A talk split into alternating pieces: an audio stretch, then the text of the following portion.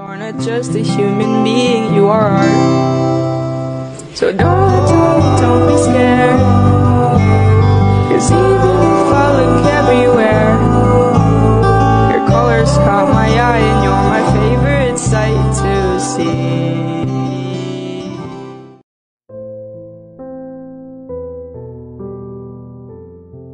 Sao mình lại không làm được? Tại sao mình vẫn nằm ở vị trí này, ở đây với những mỡ hỗn độn mà chính bản thân mình lại không gỡ được và trông đợi vào một ai đó ngoài kia để có thể chạy đến và kéo mình ra khỏi vũng lầy ở hiện tại rồi mình chấp nhận mình đang tệ như thế nào.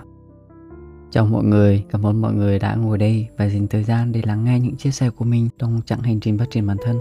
Biết ơn các bạn vì đã nhấn nghe Đông Đông Đây Podcast. Mình nghĩ gì khi cảm thấy bản thân mình đang dậm chân tại chỗ? Vậy chúng mình cùng bàn luận nhé. Để thêm những số liệu thống kê thì nó quá là sách vở, nên mình nghĩ rằng mình sẽ đưa bản thân ra để làm ví dụ thì nó sẽ thực tế hơn. Mình thật sự thấy bản thân là một kẻ vô dụng và mọi thứ đang dậm chân tại chỗ vì mình đã đặt ra những tiêu chuẩn cho bản thân là không đúng với thời điểm hiện tại khi mình đang đi xuống và lại chỉ nhìn thấy những người đi lên, khoảng thời gian mình sợ mạng xã hội vì mình thấy những thành công của người khác đôi khi cũng là vì họ muốn chia sẻ lại và cũng là một dạng content của các bạn ấy, nhưng lại mang đến cho bản thân mình nhiều nỗi sợ và mình nghĩ rằng mình nên kiểm soát suy nghĩ và cảm xúc của bản thân mình. Vì chính những suy nghĩ của bản thân mình đang tự giết chết mình, chứ không phải là một ai hết. Thế rồi những cảm xúc và suy nghĩ giết chết mình, mỗi ngày khi mỗi sáng thức dậy, cầm điện thoại với một đống tiêu cực làm cho mình cảm thấy ngày hôm nay của mình có nhiều sự sợ hãi, bất an mà chính bản thân mình gây ra. Rồi đến cuối ngày, mình lại có suy nghĩ tự trách bản thân vì để cho thời gian trôi qua một cách lãng phí. Nhưng cũng thật may mắn khi mạng xã hội ngày càng phát triển, những podcast của nhiều người đã chạm đến mình với những thông điệp mình muốn nghe ở thời điểm đó.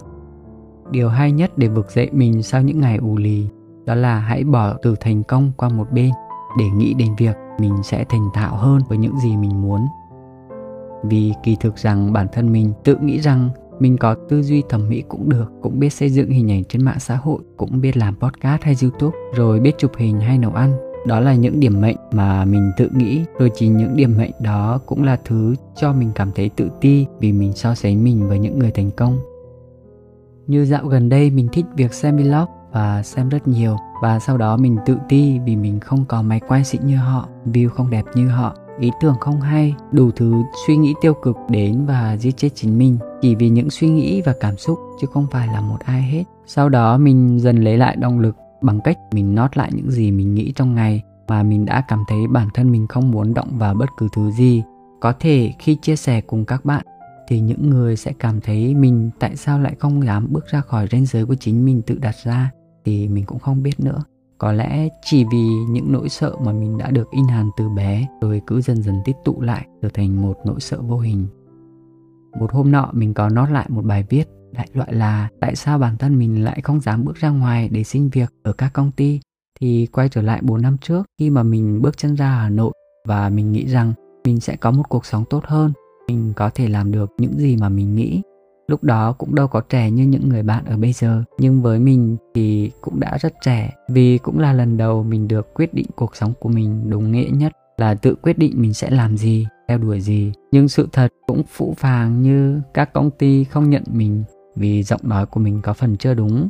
Bên cạnh đó là dáng người mình nhỏ. Sau đó mình cũng nghĩ rằng mình đã nhờ các mối quan hệ để có thể vào được công ty mà mình làm ở thời điểm đó. Nhưng mà những lúc có nỗi sợ đến, mình thường tìm thêm những điều tiêu cực khác để làm cho chính mình cảm thấy những thành tích hay là lý lẽ của sự tích cực nó không thể cân bằng lại được. Sau đó, dịch covid và những tác động bên ngoài đến và dẫn theo là mình ở nhà đến thời điểm hiện tại, làm những công việc như mọi người, sáng tạo nội dung. Nhưng hình như mình không cầu tiến như mọi người, hoặc khả năng mình có hạn. Đến đó là mình đã tự trách bản thân, sao không cố gắng?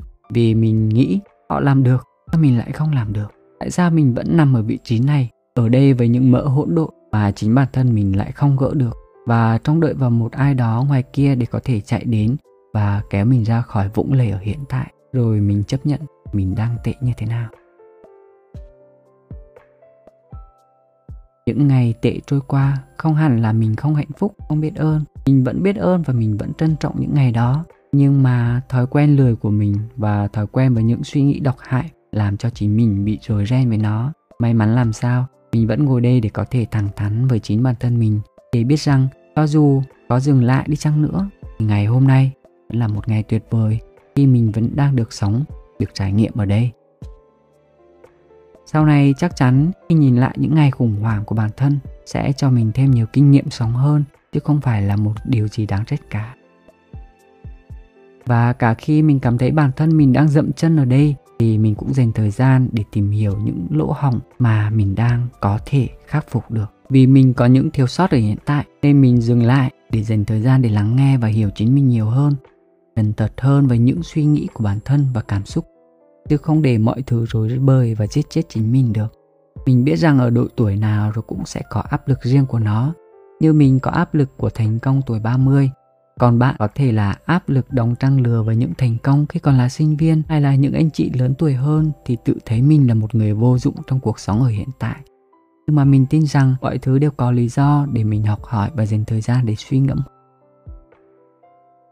Sau những ngày mình nằm dài và không thích làm bất cứ một thứ gì hết, thì lúc đó bản thân mình muốn gì mình sẽ chiều bản thân mình luôn.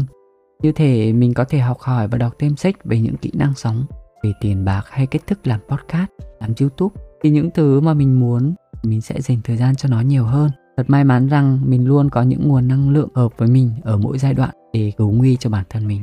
Mình cũng đã tự nghĩ rằng sao mình lại cô độc đến thế trong cái chặng đường mình đang đi. Nhưng mà cũng do mình nghĩ thôi. Có nhiều thứ để kéo chính mình lên lắm.